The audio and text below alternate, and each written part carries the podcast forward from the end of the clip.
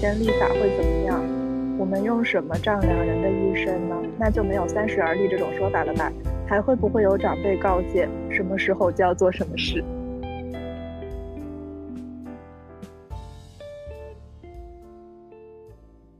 我开始录啦。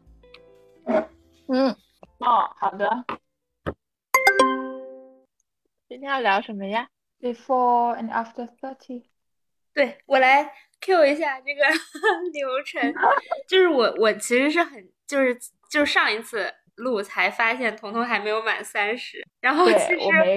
跟何欣已经就离满三十很久了的感觉，也没有也没有很久吧，但。是就是你只要就我的感觉是只要一过了之后，一过了那个三十之后，就是就会有一种自己。进入了下一个时代的感觉，我不知道核心有吗？你说的下一个时代是什么？什么意思？人生的下一个阶段，但是你觉得有什么变变化吗？倒也不是，就我那天想到这个话题的时候，是因为我在唱歌，然后我突然之间发现，就是我现我我我我可能这个也也是有一点那个自恋的成分啊，但是我那天就突然发现，我自己现在唱歌比。以前就是小的时候唱歌好像要更好听了，然后我就发现原因是以前唱歌的时候总是会收着自己，我不知道就是你们能想到那种感觉吗？就是会我我我我很难描述哎，就是听起来那个声音很虚，然后呢好像会很在意自己唱的好不好，但是我我那天在自己在在那唱歌的时候。我发现我现在声音可以唱的比以前更大，然后我就在想，是不是因为就是最近有一种 全面放飞自我的感觉，然后这个不知道跟那个 turn thirty 有没有关系？然后我就想到啊，你说是不是我们编辑部居然还有人没有满三十，年纪大了，然后那个声声带就变得成熟了，所以就。我觉得不是，就是我能很清楚的意识到我没有收着自己的声音，那那我也不知道，但是我能很清楚的意识到我没有收着自己的声音了，就是我很放飞的唱，然后好像就会比以前更好。你觉得这个是因为三十的原因吗？我觉得至少是因为年纪大了的原因，就是年纪变大了的原因，就是我不再在乎自己好或者不好。嗯嗯，同意。嗯。然后我就，我其实是上一次才知道，就是居然还有一个二十代，我们编辑部居然还有一个二十代的年轻人。然后我就想，嗯，我们是不是可以可以来聊一聊？但是彤彤是不是也快了？我快了。他是年初的，我快了，对我快了，我马上了，半只脚已经踏入，耶，开心。嗯，但是你说到唱歌这件事情，我跟你。恰恰相反，就是，嗯，就以前我去 K 歌的时候，啊，我都是很尽力的要表现自己，嗯，然后就是那种，就是就是唱那种什么飙高音啊，要么就是唱那种难度很高的那种歌，是吗？我怎么不记得你还有这种喜好？OK，就是我经常。我经常会去唱那个叫什么，就是《广岛之恋》。对，一个是这个，还有一个就是那个成龙和金喜善，就是两个人演电影的那个主题曲叫什么来着？对，神话。然后还有还有那个就是《神雕侠侣》的那个主题曲，就是小龙女的那一段叫什么来着？就张靓颖唱的那个。哎，我又忘了叫什么。我经常会音的那种东西。对，然后我们经常会喜欢唱这首歌。但是上次就是我有一个同事离职嘛，然后我们就去唱 K。然后我全程都没有怎么唱，我就是把话筒让给了其他人。哦，OK，就是其实我我我那天是自己在，就是我在开车的时候一边开一边唱，然后所以我不知道会不会去 K，因为我已经很哎，说到这个北京的 KTV 已经很久没有开过门了，然后因为我也不知道，就是如果跟别人再去 KTV 的话，会不会有什么变化？我就单纯是从，就是我感觉我好像不再在乎说。我唱歌好不好听这件事，然后当我不在乎了之后，车里面，你说对，然后就开始巨大。那你身边有听众吗？没有。那你平时不会自己在家里面就是自己唱歌或者洗澡的时候唱歌那种？会啊会啊，但是我我真的觉得我以前就算是我自己一个人的时候，我也是 hold 着的，就是我唱歌的声音一直都是那种中气不足的，然后有点虚的，所以我没有办法唱就你喜欢的那种 那种歌啦。但是，但是我一直都是那种比较气比较虚的感觉。但是我现在就是我不再 hold 着了之后，我就就感觉自己突然之间好像唱歌比以前更好听了。那当然也有可能是我的错觉啊。哎，我觉得是是因为三十吗？因为我现在已经不在乎，我去年就不在乎了，是不是因为年纪就是可能对，就是在随着你年纪三十左右对对对的这个年纪就会，嗯，对，随着你年纪渐长，然后你就会越来越自在。我我我我已经不太在意就是别人喜不喜欢我、讨不讨厌我这个事儿了，就是我觉得就就不重要。就你喜欢我呢，就喜欢你，你你讨厌我也跟我没有关系，可能是不是联系带来的？所以我在社交上，比如说大家一起吃饭啊什么的，我就会更轻松了。我就可能比如说我累了，我就想走了，或者说怎么样，就不像以前可能会非常照顾，要要照顾所有人的情绪，然后可能讲话也会我也会有这种感觉。对，但我现在完全放开之后，觉得哦，好像也没有那么，也也不会怎样，就是也也没什么。嗯，就是这个这个这个不会怎样，就是完全是自己的体验，就是好像就算他真的有点什么想法，我也不在乎，无所谓。对，就是你觉得这个没什么大不了的，就是他就算是很讨厌我，那又如何呢？就是我觉得可能是，嗯，可能是你经历的事情多了之后，你就有了一种底气，就是就算一些坏的事情发生，就是也不会怎么样，就是。It's not the end of the world，就觉得 OK 无所谓，我觉得可以承担这个后果。就是越成长之后，你对一些事情的预期你就更有把握，然后你就知道自己能够承受的底线在哪里，所以你才会活得比较自在嘛。但是以前的话，你会觉得啊，就是出一点小的问题就感觉天要塌了，所以你才不敢去放开自己嘛。嗯，但是反过来说，我觉得，嗯，这个可能跟年纪真的就是跟。嗯，三十岁没有太大的关系，我觉得就是你个人经历的一个问题。但是你看，有的人就算他年纪很大了，他依然是一种战战兢兢的那种感觉。其实可能是跟经历有关，是不是？跟你遇到了什么事情？对啊。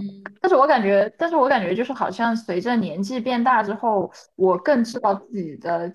就是自己的 limit 在哪？就以前可能二十五六岁的时候，你总是想不断的去尝试新的东西，就哦，我还是可以，我还是 OK，然后一切新的你觉得我好像应该还能搞定吧，然后就疯狂的去做。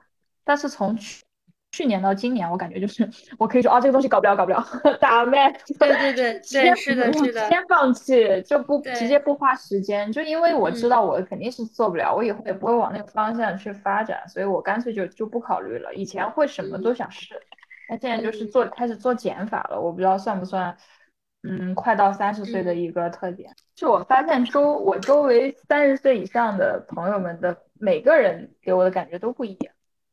就是通通共通的点就是更放得开了，但是每个人放开的方式又不一样。比如说三餐的话，可能会更，比如说，比如说就是更不在意周围的想法，更愿意表达啊，或者说是性格会更开朗。但我遇到周围的有的朋友是更享受自己一个人的状态，就是他可能以前会会有更多的一些 social 啊，跟朋友吃饭啊什么的，但是过了三十岁以后，他就比如说他开始。把更多的时间花在自己去看书，然后可能去培养个什么兴趣爱好，就是比如说我去，比如说大家一起约个饭什么的都约不出来，因为他就是要把时间花在自己身上，就是他就他也不在乎周围人看法，就是你约不约我出来，我也不在意你会不会生气或者怎么样，反正我就是要做做自己想做的事情，他就。更内化了，就好像反应都不一样，嗯。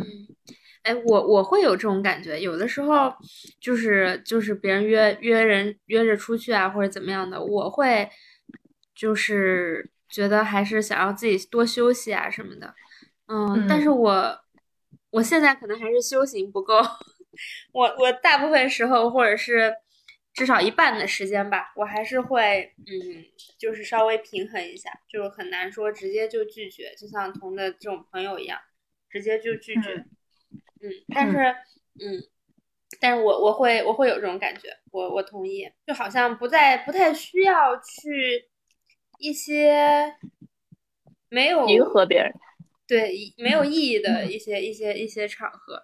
以前对比较刚或者是在国外读书的时候，或者是刚回国的那段时间，就那个时候可能自己就是对自己也没有什么信心吧。然后就很想要去多认识一点人呐，会不会有多一些机会啊，或者怎么样？其实我我觉得我们应该都是啊，就是都属于那种很社恐、很社恐的人。但当时在国外的时候，就学校里面有一些什么 career fair 啊，或者是那种各种那种社交的那种场合，我我还是会逼自己去的。然后我就还是嗯，但是现在我就什么。我就发现我身边有朋友会，就是喜欢参加一些类似什么校友会啊，或者是 包括我们以前的公司，因为是比较大的组织嘛，所以我我我还有别的朋友也会，就是像我以前的公司的话，他也会定期组织，就是已经离职的这种，就是美其名曰大家交流一下，reunion 一下，可能是一种互换资源的行为，但我就完全没有兴趣。但一方面就是我觉得我不需要这些东西，另外一方面是我也觉得这个场合他也不需要我，就是 我也我手上也没有什么牌，也没有什么资源，然后可以去拿来跟别人去互换，那我去干嘛呢？就是浪费我自己的时间。对，就是我我我特别同意你这一点，就是可吃可不吃的饭局就就不吃了，嗯，就不去了，嗯嗯。没关系的，你做你自己就好了。就是你会你会害怕吗？哦，不会，啊我完全没有害怕。我觉得，我觉得是因为这样，就是跟我玩的好的朋友全都比我大。啊，就是我周围所有的朋友没有一个，就除了我的发小，唯一的那一个是 跟我同龄人。我周围所有，就像何鑫啊，在我认识三三你之前，何鑫，包括我们之前前司的，我们两个共同的很多好朋友，都是九一。九零八九，因为我当时进前四的时候，我是最小的，我是整个团队里面的忙内，所以我周围所有都是姐姐，我们到现在感情都很，包括核心。然后我周围的姐姐们，因为现在都过了三十那个坎儿，所以我看着他们，我觉得就是很好呀，就是他们的状态越来越好，比三十岁以前。所以我现在一点都，我是觉得我是非常能够明显的感受到，尤其是今年以来，嗯，就是我。整个人的状态是比二十多岁的时候要好很多很多，好很多。不管是从，嗯，对，就是不管是从外在还是在内在，我觉得都自由了很多。我跟你有一模一样的感觉，这个词就是对，对，对，是对。就是我，所以我看着你们的状态，我一点都不害怕，反而我很期待三十岁以后的状态是什么。因为。就是那个，我不知道你们看看记不记得《老友记》里面，就是有一集，就是每个人都三十那一集，就是 Rachel 她应该是最小的吧，然后她三十的那一集，就是大家每个人都三十，然后当时看那一集的时候，就感觉每个人在三十岁的那一天都都很荒唐，然后就是什么 Ross 好像是买了一台复古的跑车，然后那个 Monica 是直接在外面喝喝酒喝醉。然后就每个人都很很害怕，然后在那天早上，Rachel 起来的时候，他就说：“我能不能就是 keep 所有的那个 presents，但是我还是二十九岁。”我不知道你们有没有印象。然后我我自己其实，在二十九岁的那年，我是我不知道为什么，我还是会有一点点害怕。然后当时我有一个比我大一点、大两三岁的朋友就跟我说，就是。其实最最你会最紧最紧张的，也就是在 turn thirty 的这一年，然后你过去了之后，你就会发现一切都很好，都很正常。对，而且而且感觉会越来越好。对，我发现真的是这样。我我自己也是很明显感觉，就在今年，就虽然今年真的很差哈，但是就今年我自己是明显感觉比以前状态要好很。嗯嗯，是的。嗯嗯嗯，我觉得二十多岁的时候，就是整个人的状态是一种惶惶不可终日的一种状态，就是你好像很着急要去抓住身边的一些东西，但是你发现你根本就抓不住。也有可能是因为你年年岁渐渐大了之后，你开承认就是自己，其实上就是一个普通人，然后以及说你去承认别人别人他可能就是他自己，他他可能比你优秀，或者是不比你优秀，但是这些都没有关系，因为你开始意识到说，就是这个人生这条路最终还是你自己一个人走嘛。所以当你排除了一些外在的这些影响之后，你就觉得说啊，我就是简简单单的过好自己的生活就可以了。我觉得当当你就是承认你自己是你自己的时候，就是你开始意识到有些东西。这个你就是改变不了的，然后你这个人就是这个样子了，然后你不再去强求自己要成为什么其他的那种人，你就自由了。就是我，对我就自由了，就是我，是的，嗯，这就是不再去要求自己成为一个所谓的那种很，无论是很优秀的人，很善于社交的人，还是说工作能力很强的人，在职场上面所向披靡的人，我都可以不要求自己成为那样的人了，我就只需要。做我自己可以做到的事情就可以了。我觉得可能就是，嗯，你渐渐的开始相信命运这件事情，它可能就是靠 back。我觉得 就是相信，请大家不要自信玄学，就是就是相信玄学，就是认识到说命运这个东西，它可能就是你没有办法改变的事情，然后你就好好的把你自己的这一生过完就行了。就是不再去强求自己，但是当我不再强求自己的时候，我也不去强求别人了。我我觉得是人在二十多岁的时候就特别容易去反思自己的原生家庭，就是特别容易去怪罪别人为什么就是我我会变成这个样子，都是因为你你你你你你你，那都是因为这些事情。是的。然后我现在就觉得说啊，就是这是没有任何。嗯，理由或者说你不需要去怪罪的东西，因为它都是已经过去的，过去了就已经过去了。然后你就是过好现在就行了，你也不去不用去说去想未来怎么样，因为未来就还没有来嘛。我觉得我现在就也不用为未来去担忧什么事，担忧很多。你就是过好现在，它未来自己就会来的。所以就嗯，到了一个比较自在的一个阶段吧，我会觉得。而且当这样子的时候，你就真正的。就是你不仅你就 set yourself free 嘛，就是让你自己自由了，但是你同时也让你身边的人自由了。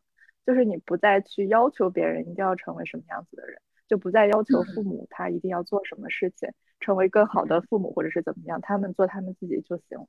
然后不再要求你的朋友或者是你，就我觉得以前以前嗯，就二十多岁的时候，反正我我自己的感觉是我还是一个很很喜欢反思自己的人。就是很多时候，我就在遇到一些问题的时候，我会首先想是我不对，然后或者说是我没有做的更好，或者说我至少我可以做的更好。然后而且那个时候在工作上也会有一种就自己逼自己的那种那种情节在啊，就是会觉得说，嗯，现在年轻嘛，然后你就是就是应该做更多，然后你加班呐什么的也不要去抱怨。然后或者说就是，就如果你没有做的很好呀，然后如果结果不是很好的话，那首先就是会责怪自己。就我我以前真的是一个就很很很习惯反思自己的人，但我不知道就是嗯，就是停止反思自己这件事情会不会有一个等等一个过了就是过度。停止反思自己这种情况，就我觉得我现在可能就有一点过度停止反思自己，反正一切的不好的事情，我都不会先怪我自己，然后就是，就我就会觉得说，我我已经做了我能做的东西，然后我自问我不是一个很差的人，那可能有的时候我并不是并不能达到别人的期望，但是我我首先我我我不觉得我是一个很差的人，那我只是不如你，但是。我觉得这也不是我的错，然后就一旦自这样开始想了之后呢，就会对自己的要求也也有一些懈怠。但我不知道这会不会有点 over，就是会不会不会不会不好？嗯，不会。我我我是这么觉得，就是我今年一下子，就我特别懂你的那个点，就是我今年一下子跟自己和解了。我在今年之前，我是一个。对自己要求特别特别高的人，就是高到那种我周围的人都觉得你有病吗？你是你是你是什么神经病？然后你完全没必要这样。但是今年因为我不管是工作上还是什么，我都遇到了很多跟原来就是我从来没有想到我此生会遇到这种事情。然后这些事情当然也有不好的东西，但是它让给我的感觉是，就是我是一个很普通的人，就是我必须要跟自己和解，我必须要接受自己其实有很这些这些这些这些都是做不了的。就无论我再怎么努力，我都是做不了的。比如说我就是数学很差，比如说你让我去做 data analysis，对我来讲就很痛苦。但是我也有其他的地方，我说不定我做点别的，我也可以做得好。所以现在，比如在工作中，我就跟自己说，OK，你做到八十分就已经非常厉害了。当然你是个七十分选手，如果你能做到八十分，那你很棒棒。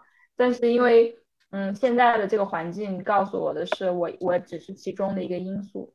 就是我只是其中的一个变量，就是很多的变量，它放在一起才能让一件事情做好。所以如果这件事情做不成，它也不是我一个人的问题，我把我的 part 做好就可以了，其他的东西也不受我自己控制。所以我很懂你的那种，就是说很多事情做不了，我觉得完全不用怪自己，就和解就好。虽然我现在还没三十，但我觉得也快了，可能几个月就三十了，我可能跟你一样。对，我觉得就是就是，确实是就像何心说的，就是突然就相信，就是相信玄学，就是一切都是 命运已经安排好了，就是他安排我是一个这样的人，然后他安排我做不到我就是再怎么努力都做不到的事情，然后我就觉得，一旦相信了这个玄学之后，我我就很自由。这样的安排，它背后一定有它的理由。哎，我好，我我觉得这句话讲的好好，真的是这样的。我现在也很信这个东西，就是我不再强求说我一定要达成一个什么样的结果。就如果这个结果它现在就放在这儿了，那说明它就是有道理的。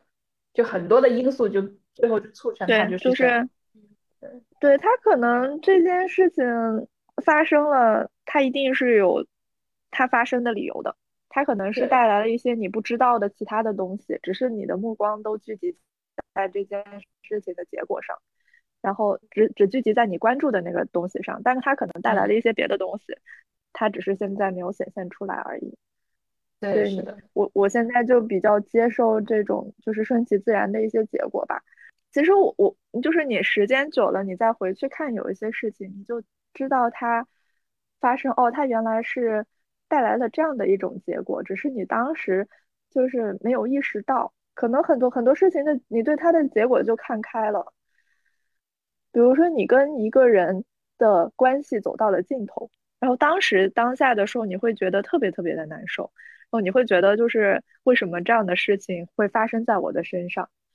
但是当你再过个那么一两年，你回头去看那个事情的时候，你就会发现，哦，原来他他的出现并非毫无理由，而且它的发生也不一定是很坏的结果。就是如果这件事情不发生的话，那可能我的人生就会是一种完全不一样的走向。但是，它，它，它出现了这样的结果，带我走向了一个其他的全新的一个方向。而这个新的方向是我觉得更好的一个，更好的一个前途吧。所以你你你就会意识到说，哦，其实。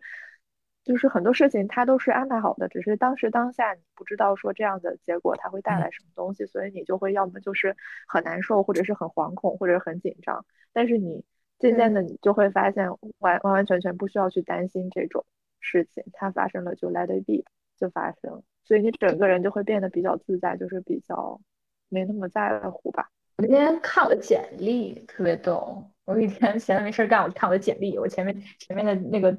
就业的那些那些 summary，我看了一下，发现我终于明白为什么我现在会在这家公司，就是他好像冥冥中就是有一条线，就穿着穿着就让你走到现在的这个地方。你看似好像很多东西是你自己在去在外面。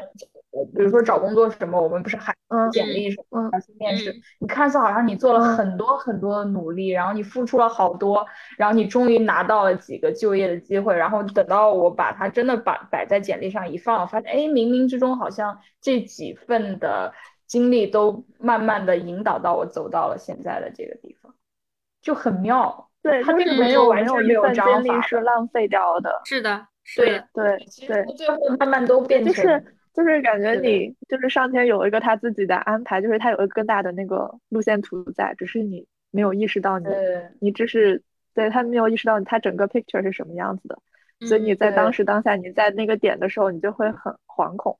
但其实就是路径都已经帮你安排好了，你就只要往下走就可以了。对，那个乔布斯不是说嘛？乔布斯说什么人生就是 connecting dots 嘛？哎，我又 Q 到了乔布斯。对呀，你真的蛮崇拜他的，是吧？你真的蛮崇拜乔布斯的，你是他的粉丝。嗯，但是，但是我我觉得这句话讲的很好，哎，就是在联系。嗯，对，就是他就说人生就是 connecting dots 嘛，就是各种各样的点，不知道什么时候就连起来。嗯，对，所以我我现在状态是就是很好奇，我之后会有怎么样的路径。嗯，不再是。一个担忧或者是迷茫的状态，我会很好奇，我之后会发生什么。尤其我看到我周围的朋友们，其实过了三十岁这个所谓的自己加给自己的坎之后，反而那个状态更好了。我觉得，如果我假设，比如说我周围的这些女生是未未婚哈，如果我是男孩子，我会觉得三十岁三十加的女性是很有魅力，就是甚至超过二十二十几岁、二十出头的女生。如果我是男生，我会这么认为，就我会觉得三十加女性，天呐，怎么这么好看？但是我我是觉得，就是这个，就是这个，我我觉得这个三十岁可能也是跟，是不是跟我们这个文化跟这个社会也有关系啊？就是它让每个人都很着急，然后呢，你就会觉得说你在三十岁之前你需要达成一些目标，然后等你三十岁了之后，你就会 maybe 就是。更加的优秀，或者是更加的成功，但其实如果你往外去看的话，其实三十岁是一个很年轻的年纪。对，就我们当时在美国读书的时候，除了中国学生很多人三十岁还在读书，很多人四五十岁就就还回来读书。我现在就有有这种感觉，就是我如果现在再让我去念当时的那些书的话。我会觉得，就是会有更多的体会，简单很多。对对，那是因为就是我已经在生活和工作当中积累了更多的经验跟知识，我会更加能够去理解这些知识跟这些书本背后的意义。但在那个时候，就是我们中国人，就是你本科毕业，你你就要读研究生呐，然后你读完研究生，你就你就该去工作，或者如果你读博士呀什么的，你必须要每一步都不停。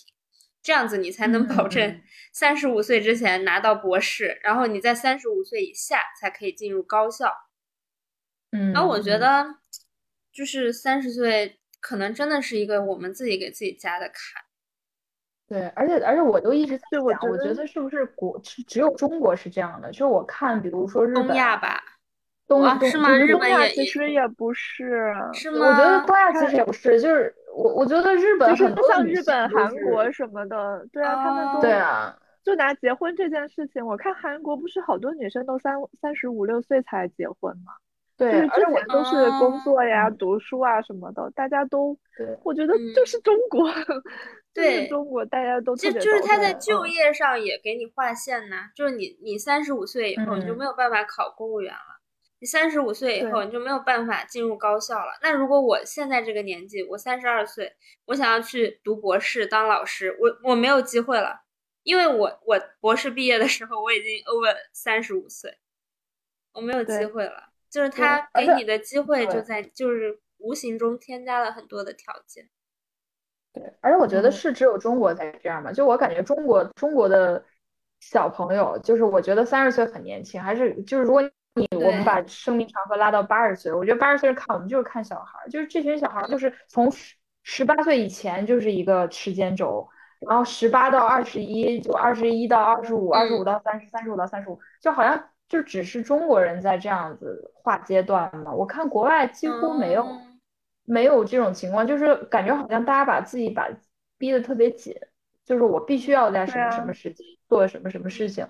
可是我觉得很好笑的点是，比如说我十八岁毕业了，我什么也不懂，我就要去选一个我一辈子你就要去选专业，对，然后我毕了业之后，我都没有一个 gap year 让我去稍微缓一缓，让我松一松，然后现在就要选职业了，然后到二十五六岁的时候，好，现在你要选你此生要一起共度的人，天呐，这就是都是在什么都不懂的年纪，就要把所有最。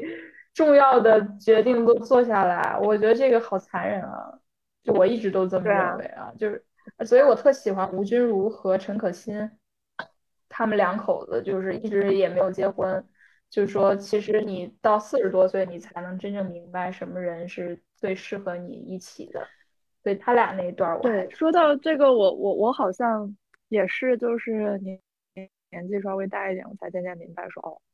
什么样的人跟你在一起是比较舒服的？嗯，反正三十岁之前我都喜欢帅哥，但是现在我就觉得，嗯，帅哥也还好吧。依然喜欢，依然喜欢帅哥。这个帅哥是没有年龄限制的。对，没有，我是说跟跟帅哥交往也就还好吧。啊啊，就是就是帅已经不是一个首要条件了。所以，难道我们今天这个是一个伪命题？就是其实，嗯，就是三十岁就是 nothing special，就是它就是一个一个一个一个普普通通的一年。我觉得就是普普通通一年，是普通一年。可是好多人拿这个就是，包括你看浪姐也是三十加的姐姐什么什么的。我看 P 哥也说三十加的哥哥嘛，这是怎么回事？对呀，哎，但是就是像就像浪姐，他他就是有，比如说第一季的时候，什么金晨呐，还有蓝莹莹，他们应该都是九零年的。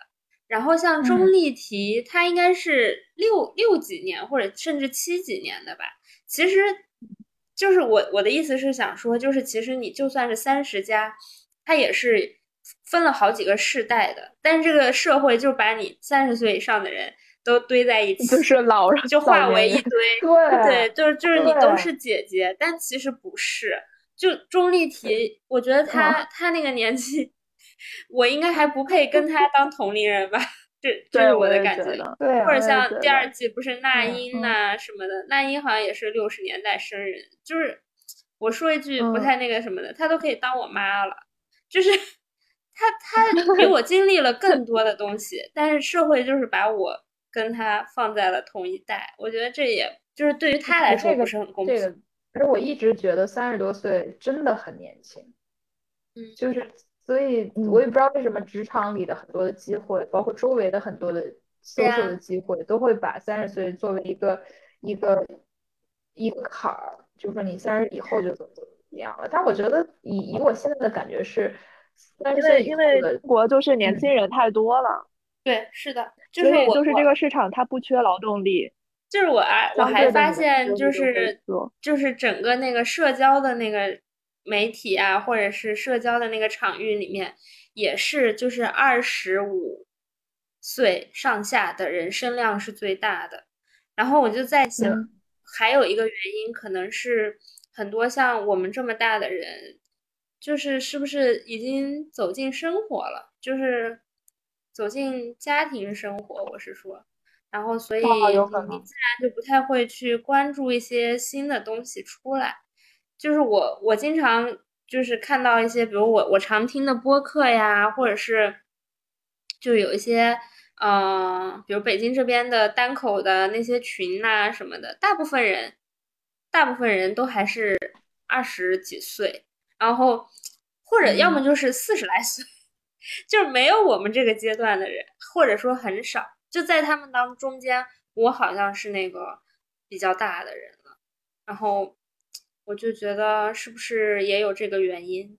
因为确实我身边跟我同龄的很多朋友都在这一两年，就是也生了小孩呀，然后就你整个人会被绑住。然后你比如去年我们还在一起吃饭啊什么的，但是现在的话，他基本上下班以后是没有办法跟我一起吃饭，因为他要回家喂奶。确实，可能人生进入了另外一个阶段，他的精力有限，他可能就没有办法。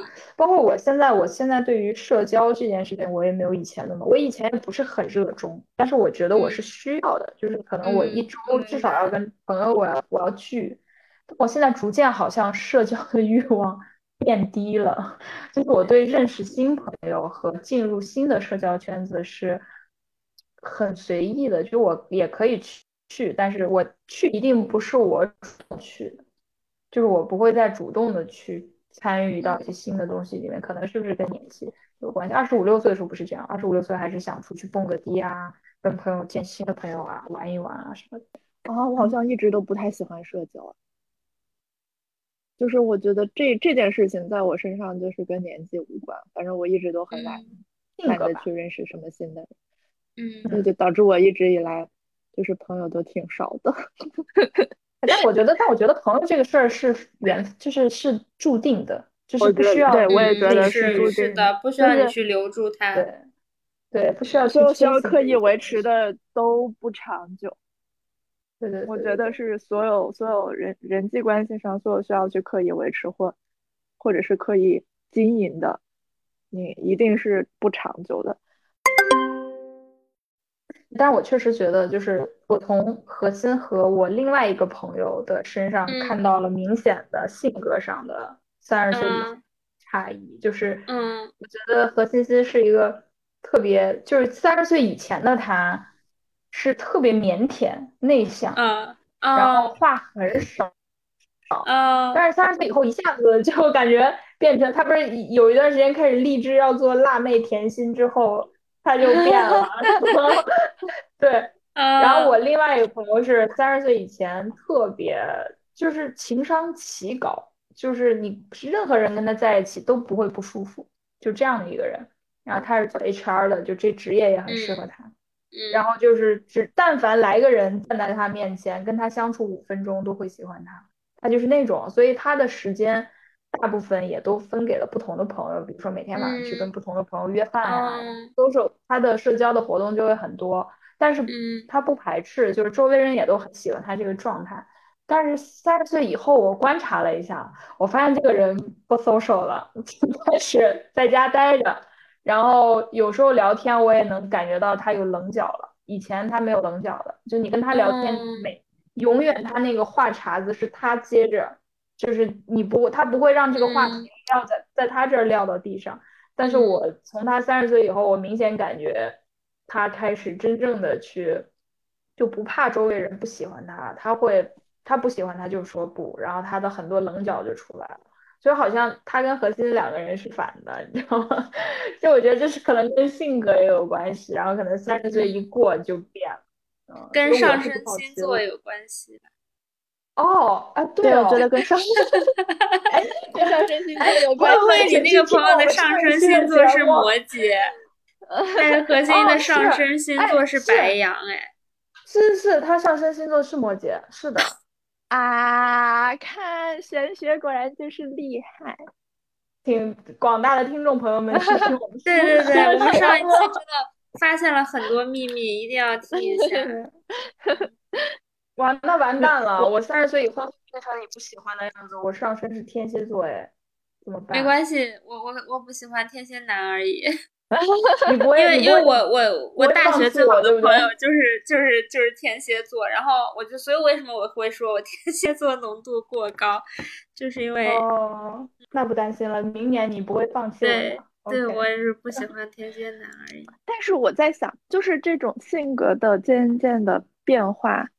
它有可能是一种回归，而不是，就是对，因为我而不是在很很小的时候，对，而不是一种改变。我在很小的时候，我跟你们说，我跟现在的性格就是一样的，就是那种话特别多，然后很喜欢表达，就是很喜欢表现自己的一个人，就是那种，就是人特别多的陌生大人特别多的场合，然后我会冲上台去跳舞的那种小孩子。文艺委员，以前是那样的，对。就是我小时候就是一个特别爱表现的一个小孩儿，嗯，然后不知道为什么上学了之后就开始学着别人装那种深沉，然后装着装着就变成了一个不怎么喜欢讲话的那种人。我觉得可能就是，嗯，一方面是因为学校教育的那种教化，就是整个社会对那个所谓有个性、有想法的那种小孩的一种教化，就是你必须是一个呃寡言少语的。然后，呃，这样才会看起来比较聪明，比较低调。就是他们会要求女孩子要低调一点呀，然后呃，不要太爱现呀，然后这样子你，嗯，我觉得这个就是不不论是学校还是职场的那种教化，就是让你会渐渐的，就是收自己的身量，把自己变成一个比较低调的人。但是我觉得我现在就是，我感觉人是不是就是会回归到你真正本性的那种东西，它就会渐渐的出来。嗯，就是你就会渐渐的释放你自己最本真的那种东西。嗯，然后在这种，在这种性格里面，你才是会会是一个最舒服的人。所以我现在会觉得更加的舒服跟自在，而是而而不会像嗯。刚入职场或者二十多岁的那个时候，就是刻意的去压抑自己的一些情绪，嗯嗯嗯，就是感觉变回了真正的自己。对，也有可能是就是你在十几岁到二十岁这个中间，就是身边发生的事情对你的影响很大，就是对我们的影响会很大。就是你那个时候，就是你考试考不好呀。然后或者说在学校里跟同学闹不愉快呀，或者说你再大一点，比如说遭遇 什么失恋呀之类的，对你的影响都很大。然后当你慢慢的被这些事情影响了之后呢，整个人的性格就会比较拧巴，就是因为所有的事情都对你产生影响。对。但比如在十岁十岁以前，或者说就我们现在这个阶段，就是。就是其实没有什么事情会对我产生很大的影响，啊，哪怕这产生影响，也就是一瞬间。嗯嗯，而且那个时候就是你不太会在意其他人的看法，对，就是你只是在做你自己而已。就是你渐渐的长大，我觉得那种学校的环境、社会的环境会把我们变成一个非常在意别人看法的人。然后当你变成这样的人的时候，你的性格就不是。你就把你自己真正的自己给掩盖起来了，就要求自己成为一个比较成熟的社会人。当然，也有可能这个是跟当时身边的人有关系。就是有一些人他表现的特别成熟，或者是特别像一个很 sophisticated 的那种社会人的时候，你就会以他为标杆去要求你自己，然后希望能够变成他的那个样子。但是最后你会发现，你还是做自己比较舒服。嗯哦，而且你会，我还在想，就是比如说你十几岁的时候，或者是二十来岁的时候，你会有一些自己喜欢的人嘛？就不管是明星也好啊，或者是身边比较你觉得比较优秀的朋友也好啊，就你会想成为他，然后在你想成为他的这个过程当中，其实你也在就是改变自己，嗯，但是现在。反正我自己有有有这种感觉，就是我不想成为任何人，然后我也是，而且我很清楚的知道，如果我再怎么样努力，然后成为了那样的人，我也不就就不会更开心，不会比现在更开心。对，所以我就不想要成为我我既不想成为任何人，而且我也意识到不能成为任何其他的人，我只能成为我自己。这个好像是那个有一个动画电影叫《玛丽和马克思》，里面也有讲过类似的话，对，就是说在你二十五六岁的时候，你想成为很多人。我觉得就是受受到周围很多潜移默化的影响吧，或者说整个社会的那种教条的一种规训，然后让你想要成为一些什么其他什么样子的人，但是最终你会发现你还是只能成为你自己。所以我现在又变回了小时候的那种样子。但是那个那个样子就会让我比较比较快乐。哎，那我就很好奇，我明年了我会成什么样啊？我就非常好奇。你不会，你不会在明年突然一下子就变成一个什么样子？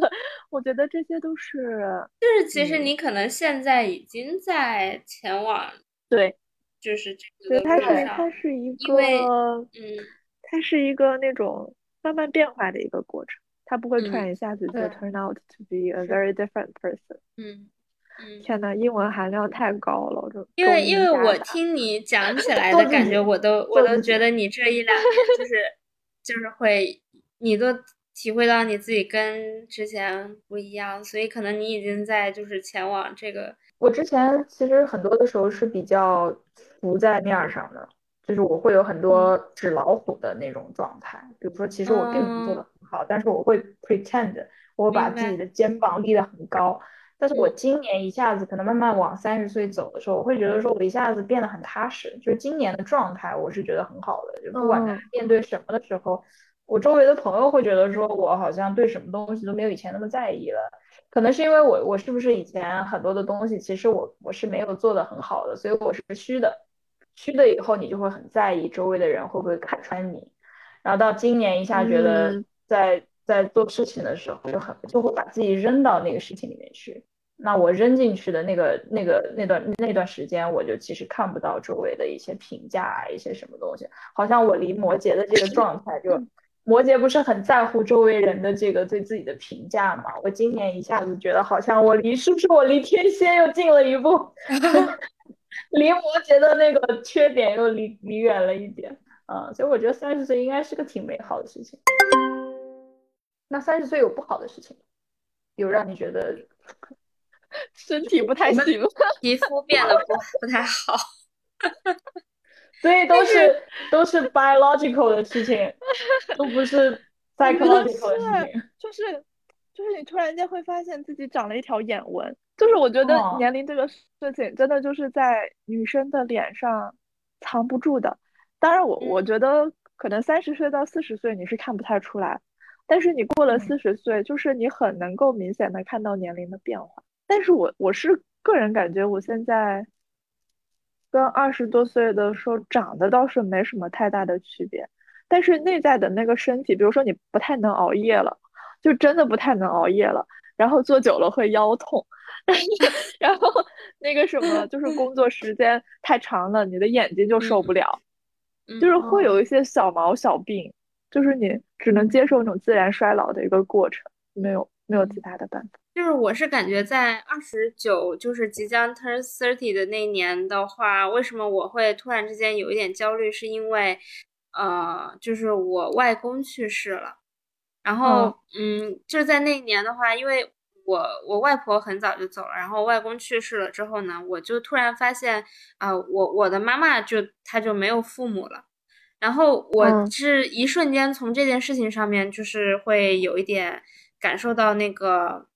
就是时间这件事情还是很无情，因为因为对不管我们说三十啊还是怎么样，但是对于我们来讲，就是我们还是处于一个很年轻的状态嘛。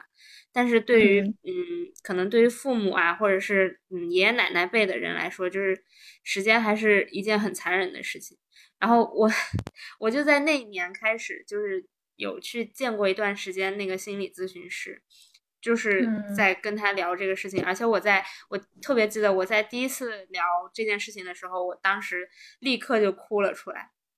就是我我觉得这个是，如果说就是就是我自己变老，呃，不是不是变老，就是如果我自己长大，就是它必然会伴随着，嗯，就是上一代的人，呃，他会有一个时间的流逝带来的影响。然后我会觉得说，会不会哈，就是以后的人生会怎么讲，有点孤单。你说你的人生还是他们的人生？呃，我的人生，就是我我这样讲会不会很自私？就是就是我会觉得说，他们会总总会就是你生命中的人会对会离开你。对，这个是我觉得，我好懂你。如果没有这件事情的话，我我我不介意我长大和变老，但是有这件事情会让我有一点，呃，就是不太舒服。哦，我我从来没有想过这件事情。我我非常 认可你的点，我是一个，我在我是在那一年有这种感受。嗯，我是今年有这种感受的，因为今年那咱们俩就是同一年呀。是的，然后。今年我姥姥我姥姥不在了嘛，然后有有一天我跟我妈妈聊天，我说妈，你觉得今年你的变化是什么？她说当然我变化很大呀。她说我虽然有你，有有有周围的人，但是我的妈妈不在了，我的爸爸因为我爷爷是几年前就不在，我还还在我读书的时候去美国读书的时候就不在了。她说就一下觉得空了，就心里有一块东西空了。然后然后我我今年一下一下觉得就是，当然我之前因为我我。就一下觉得就是很怕他们一个一个离开。这几年前我们家也发生过类似的事情，然后那件事情让我非常的，我现在都走不出来。但是从那件事情之后，我就更珍惜跟家里人之间的这种这种沟通也好。但是今年因为我姥姥不在了之后，我妈妈的改变一下让我觉得就是很担心，就是因为这件事情慢慢慢慢它总会发生，然后你就开始思考说，是不是要要成立一个家庭，我要有我的小家庭，这样等到有一天这件事情发生的时候，你不至于那么的狼狈，那么的，就是就是好像没有抓手的感觉。我我今年我有我有这种感觉，好好明显，好强烈。我之前都没有那种，就是说将来一定要成家自己的小孩。之前我我谁跟我讲了一声，说说有小孩这件事情，大家很多人会会会觉得说，呃，我我不是自私的人，我我生你出来不是为了让你给我养老，对不对？我知道，但是你就是想让你的人生不要那么孤单嘛。嗯，对，我觉得其实大部分人有小孩儿。就是因为这个，哪有那么多利他主义呢？我觉得，如果我将来有小孩的话，我有至少有百分之二十的原因，一定是希望我的晚年是看起来就是是有事情可以做的。但是我我我作为就是从你这个阶段过来了之后的人，就是我我觉得，嗯，这发生这些事情，然后包括想到说我的父母也会离开我这件事情，呃，并没有让我就是。最终做出一个就是养育下一代的结，就是的决定。嗯，因为我我觉得，就像我们现在，嗯，也也也都没有跟他们在一起生活嘛。那如果你要去跟他们一起生活的话，除非就是你停下自己的人生，就是因为我我们三个都不是就是在北京、深圳、成都长大的人哈，就你必须得停下你自己的人生，然后你才能回去加入到。他们的人生，嗯，那如果不是这样的情况呢？实际上，最终每个人的人生都是比较孤独的。就是我相信，如果嗯我们啊真的有一个孩子的话，他 也不会到我很老的时候也在我的身边。嗯，我嗯我会觉得说。为了让自己的人生不要那么孤单而去生一个孩子这件事情，嗯，我我不是说我不觉得自私啊，但是我觉得是一个伪命题啊。我们已经聊到这么深刻了，就是如此深刻吗？这一期很 搞笑的氛围了，怎么办？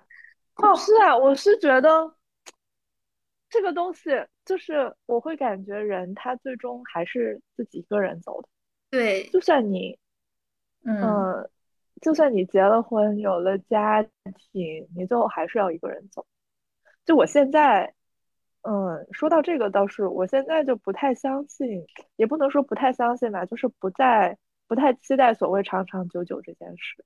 对人，人可能所有的人，包括你的父母、你的亲人，然后你你恋爱的对象、结婚的对象，甚至是你的小孩，他们都只是你人生的过客而已。是。是，所以大家如果有缘的话，就一起走一段路；如果没有缘分了，就分开，就分开就好。上一辈人的离去，他也是这样的一个原因，就是你们缘分尽了，所以你就我觉得也没有理由去抓住别人，就是没有理由要把别人啊，我觉得留留在你的生命里面，就是我觉得讲的对，就是这个事情不要去强求，嗯。哎，我我突然想到，就是之前我前司的一个小伙伴，一个非常非常好的一个女生，我们俩有一天聊天，就聊到说，有一天他坐公交车，就是在北京下下班，儿。他那天不想坐地铁，他坐公交车，那天下雨，然后他就往那个公交车车窗外面看，说，他说，彤彤，你看外面有走路的，有坐骑自行车的，有坐车的，有坐公交车的。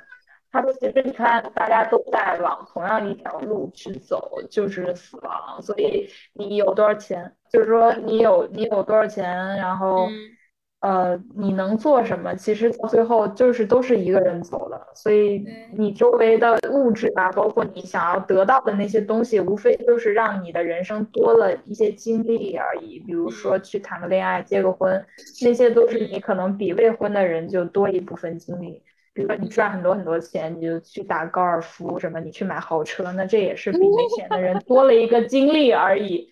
哎，我觉得他讲的很对，哎，就是其实都是不要那么在意，就是有没有，其实都都没所谓，他都只是比别人多了一些经历而已，比原来的自己多一些而已。对，就是你你可能有这个，也可能没有这个，然后别人有这个，也可能没有那个，所以大家就是，我觉得就是在人生路上捡了一块石头而已，然后反正你最后都要把这些东西全都给丢掉了，你什么都带不走。哎，我我有一个问题，这一期录完我们会不会出家？我们集体集体去庙里求佛？就是就是你对我觉得很对，就是就是后来就在二十九岁啊那段时间 见见了一段时间咨询师，然后再后来二零年的时候就开始就是开始了这魔幻三年，然后到现在我就会觉得说，嗯。就是我做好了一个，嗯，很孤单的准备。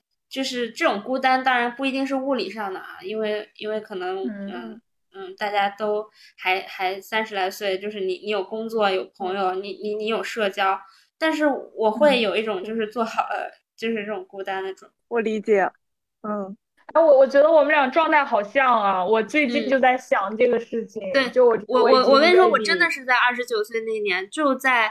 嗯，可能就是七八月，那就是我快要三十的那几个月，去开始，当时见了一段时间。对，我最近就一直在想，我就在想，我从十八岁开始出去读书到现在，好像一直都是自己在处理所有的事情。对。然后，但是一直都没有没有这种说是啊，我我从来没有想过，说我可能以后要去面对很孤单的 moment。然后可能可能三十岁就是包括从去去年之前，我都是很有冲劲儿的那种，就是我一点都没有去想过这些问题。但是我最近这一两个月，真的我认真的在思考你刚刚讲的东西。嗯嗯，就是我已经做好准备了，就是以后我遇到什么，我就是觉得孤孤独啊什么，我觉得我都都可以。但是我觉得换一个角度来说，就是以前你在小时候的时候，嗯，我啊说我。我会非常笃定的认为，说我自己一个人完全可以过好我自己的人生。我其实并不需要依赖任何人，但是我现在渐渐的会变得说，我觉得我可以去依赖别人。就是你会接受自己也有软弱的时候。三十岁以后会更从容了，对吗？会比以前。嗯，我觉得。就是我整个人都更自由了。我刚才还在想，这个自由可能也跟我经济上比以前更宽裕了一点也有关系。嗯嗯，是的，就是是的，嗯嗯，因为因为其实你从工作上来讲的话，大概在工作了五六年的时候，呃，会会是一个坎嘛。在我我自己是在那个之前，其实一直 收入都是。处于一个紧平衡的状态，然后，嗯嗯，大概也就是在二十八九岁开始，然后会逐渐的在经济上更加从容，然后是是，嗯，在这个情况下的话，你会更准备好嘛？就是你想要去做一些事情，你在二十多岁的时候，我感觉一下子，比如说我们去办那个跳舞卡吧，你。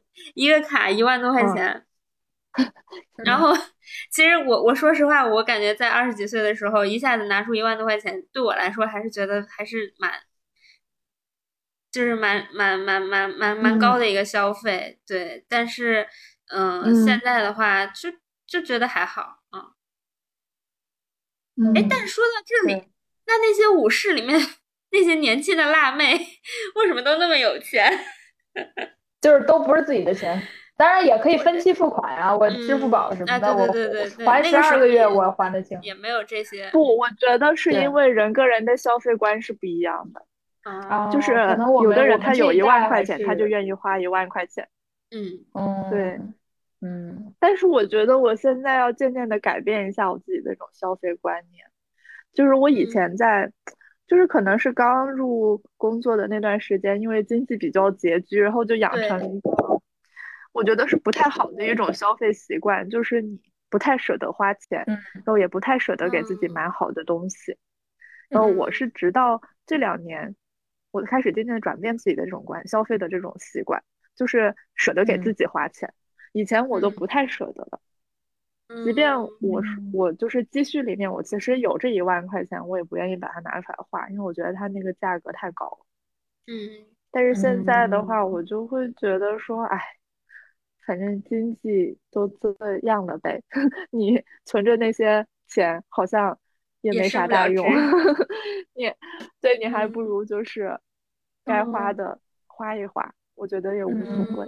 我确实觉得从今年开始，我很认可你们说的，就是我自己开始陆陆续续比原来仅平衡的那个状态要好很多。嗯嗯嗯，对，就不会去思考说我这个东西该买还是不该买，还是说要花时间，就是分阶段去买，就是这个阶段不行，咱们到下个阶段再说。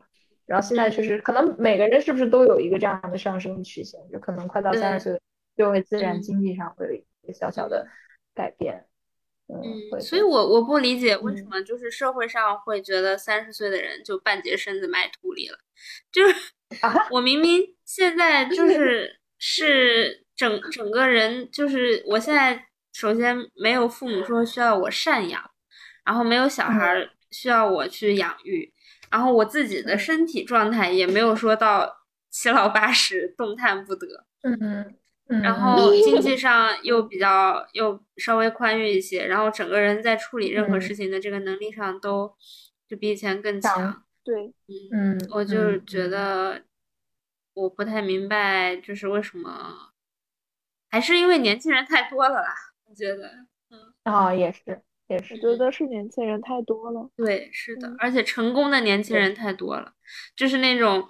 二十五六岁喜提爱马仕的人太多了，然后导致导致我们这些老 loser 就是好不容易不那么 loser 了，之后已经过了三十了。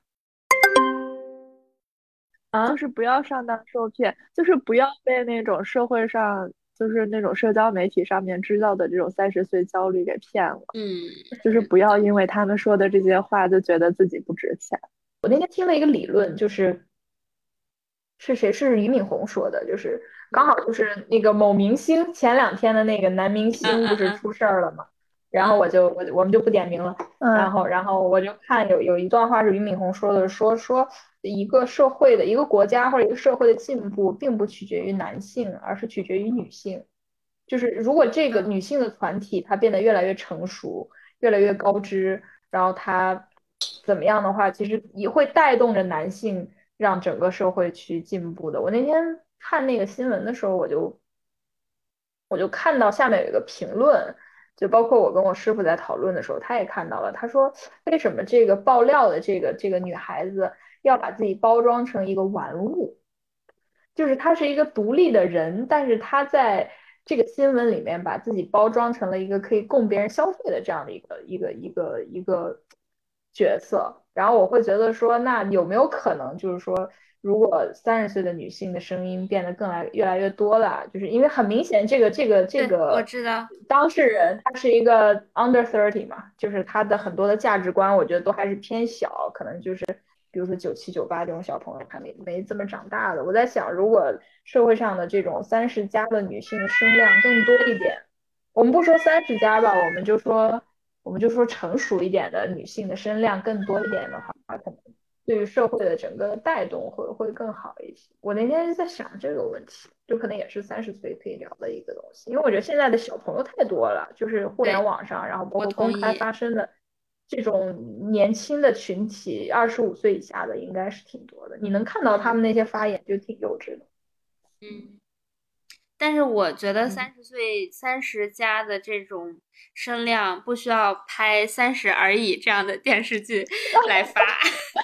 对，是同意，我也，同意。我觉得，我觉得还是要听听我们这些真正的有生活的三十岁 的人来发。真的，我们在此呼吁，不要拍《三十而已》了。嗯对，然后也也不要逼三十加的姐姐去跳女团舞了，嗯，哦，真的可以让他们舒舒服服的做自己，对，来个节目嘛？我觉得太委太憋屈自己了。你看，这，哎呀，薛凯琪的膝盖都成那样了，还要跳舞，还要翻上翻下，张强还要穿旗袍，还要扭，我我都看了都心疼。你看那些哥哥们就很随意啊，我不做我就对呀，这衣服上台我就穿这衣服上台。预告一下，我们会有一期聊这个 披荆斩棘的哥哥。哥哥，我真我真的好努力运营我们的节目呀！哎，最近最近娱乐的这个浓度有点高啊。对，所以我们今天插播了一个，最近已经开始认真补课。哎，那你说就是有三十五岁危机吗？有没有四十岁危机？好像没有吧？我觉得四十好像还好，但是三十五岁就是我说的，就是社会它画的线就在三十五岁。如果你要考公务员，或者进体制，或者当老师的话，那三十五岁它就是一条线。乘风破浪的姐姐为什么要被包装成女团？我就在想，我刚开始这个节目刚一出来，在想为什么要被包装成女团？后来我觉得应该就是。她又有三十加的观众，可是要取悦年轻人。我知道，对，我知道。因为一一零一不让做了。啊？哦，不让做一零一了。对，选秀为什么不让做选秀了？好气啊！让我想让该这个年纪做的事情。对呀，对呀，该这个年纪做的事情让你去做好不好？你们你们这样说，爹味很重哦，就是。什么年纪做什么样的事？哦天哪！我们一开始抨击的东西，结果我们最后对我们自己在这狂讲，打住打住。主要是他们腿不好看了。他要是能真的跳出那种女团范儿，我也能接受。就是很尴尬，都会有一些尴尬，太难看了，一点都。我觉得是这样，就是不是说什么年龄该干什么事儿，而是比如说让十五六岁、十七八岁女孩去跳女团。让姐姐们去做姐姐，然后让电视剧男一号的小时候就找小朋友来演，不要再让男一号哦女一号扮嫩 去演他的小时候，这对演员来讲太残忍了。对呀，我只想 clean 这个。我我我在找，就是之前就是三十岁之前就是有写那个什么东西嘛，然后我来找一下，你是说日记之类的，就是。随笔之类的吗？我找一下，我当时二十九岁的时候，应该是写过一个什么小随笔吧？我看看我当时当时写了什么东西。你们都会留下来吗？妈呀，我就是那种随写随删的人，因为再过一段时间看那个就很想死。但我觉得你说的有道理，从二十九岁开始，我要开始把他们都留下来。哎，我给你们念一下，就是我二十九岁生日之前写的这个东西。可以，嗯。我当时写说，我觉得三十岁并不是人生的一个大坎啊。就是我念这一段的时候，后期是不是要加一些那种背景音乐？就是 要有一些那种，要旋律优美的音乐那种对对，对，古琴、古筝在后面。你是说你是什么杨钰莹吗？然后说，然后我当时写说什么？昨天热情的同事给我过了生日，晚上又看了喜欢的单口喜剧，并且被需要加班的打工妹放了鸽子，就是我，也就是。但总体来说，内心是非常平静的。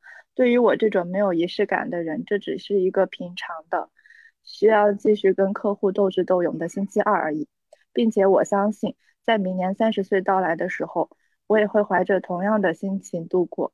尽管在更年轻的时候，我羡慕过某位女明星（括号那个完了，我忘了她叫什么名字了）。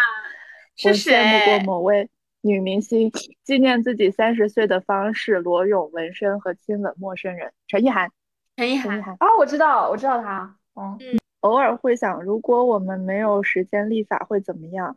我们用什么丈量人的一生呢？那就没有三十而立这种说法了吧？还会不会有长辈告诫什么时候就要做什么事？去年外婆过世，我站在殡仪馆的床边，突然明白什么叫人生路漫漫。我看着他躺在那里，好像一切都没有发生过。我试图想象他在外公离去后虚弱不堪的最后光景里，每天下午同保姆安静无话的坐在阳光房，都在想些什么？想他的大脑要如何运转着长达九十年的人生数据？那些回忆是不是早就褪色了，如同迷失在残破的硬盘里，找不回来了？想他站在生命将生命将尽的边缘，只一步就跌入黑暗，看回去的时候能看到什么？会不会只是茫茫然然的一片？在那个冰冷的殡仪馆里面，我意识到人生对个体来说太长了，时间既虚无又非常无情和强大。像我这样不怎么乐观的人，一直觉得生活其实是很苦的。大部分人每天都要经过无数次有意识或无意识的自我说服，才能继续走下去。也不知道朝生暮死的浮游和向死而生的人类究竟谁更谁更幸运些。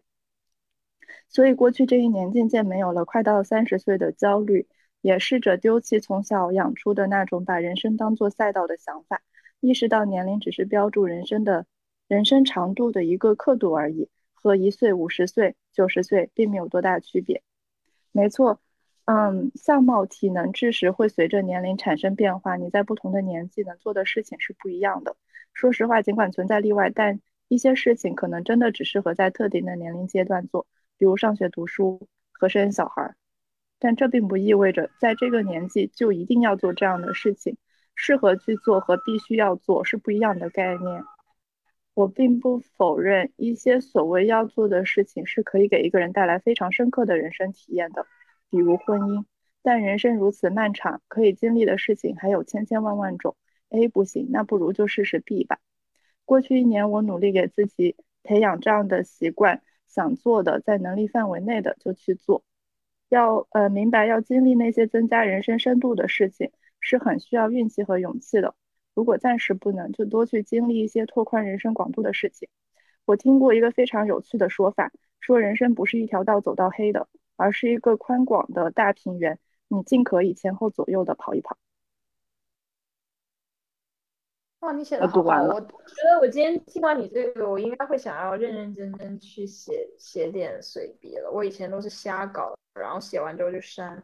我突然觉得一下好有意义哦！就再过几年，你再去看前几年你写的东西，对，其实是好的。所以我一直在写日记。哎，我觉得这一期节目出来，如果我听到这里，我应该会还蛮感动。虽然是我们自己录的，嗯。我觉得就是写日记的时候，对，就是你等一下就把这一段剪剪到结尾好吗？对。啊，小 tips 嘛，小 tips 就是写日记的时候，如果提到了什么人，就一定要写全名，不然你回去看的时候就会忘记。我我刚才就是看到我我我我我们那那年就是那个公众号号发的蛮频繁，我也我也写过这一篇，然后但是我的结尾就是以我跟我老公的一段微信对话结束的，然后我刚刚也翻到了，嗯，对我我觉得好妙。我当时就问他，因为我我老公比我们大一点啊，就我当时就说人生是越来越艰难嘛，然后我当时就问他说，过了三十岁以后，我会不会更轻松一点？然后他说到时候你习惯了就不会觉得累了。然后我说那我心里面会更认同自己吗？他说会。然后我说那我希望那一天快点到来。那我想告诉就是二十九岁的我，就那一天已经来了。哇，很好啊！但是，但是，但是倒也没有，就是不会觉得累，还是觉得挺累，是蛮累的啦。但是也可以从容的面对，对对，已经已经可以从容就是能够面对那个在背地里面骂领导的自己，然后当你 累的时候，就背地里骂他就好了。所以你看，三十岁很美好啊。真的很美，所以所以他就只说中了一点嘛，就是会更认同自己，但是累倒是真的没有习惯，还是一直非常就习惯了骂他呀，就习惯了骂领导。但是这个累是可以被排解的，对吗？以前的是找不到排解的方法。那我们今天就到这里啦，拜拜，拜拜，拜拜。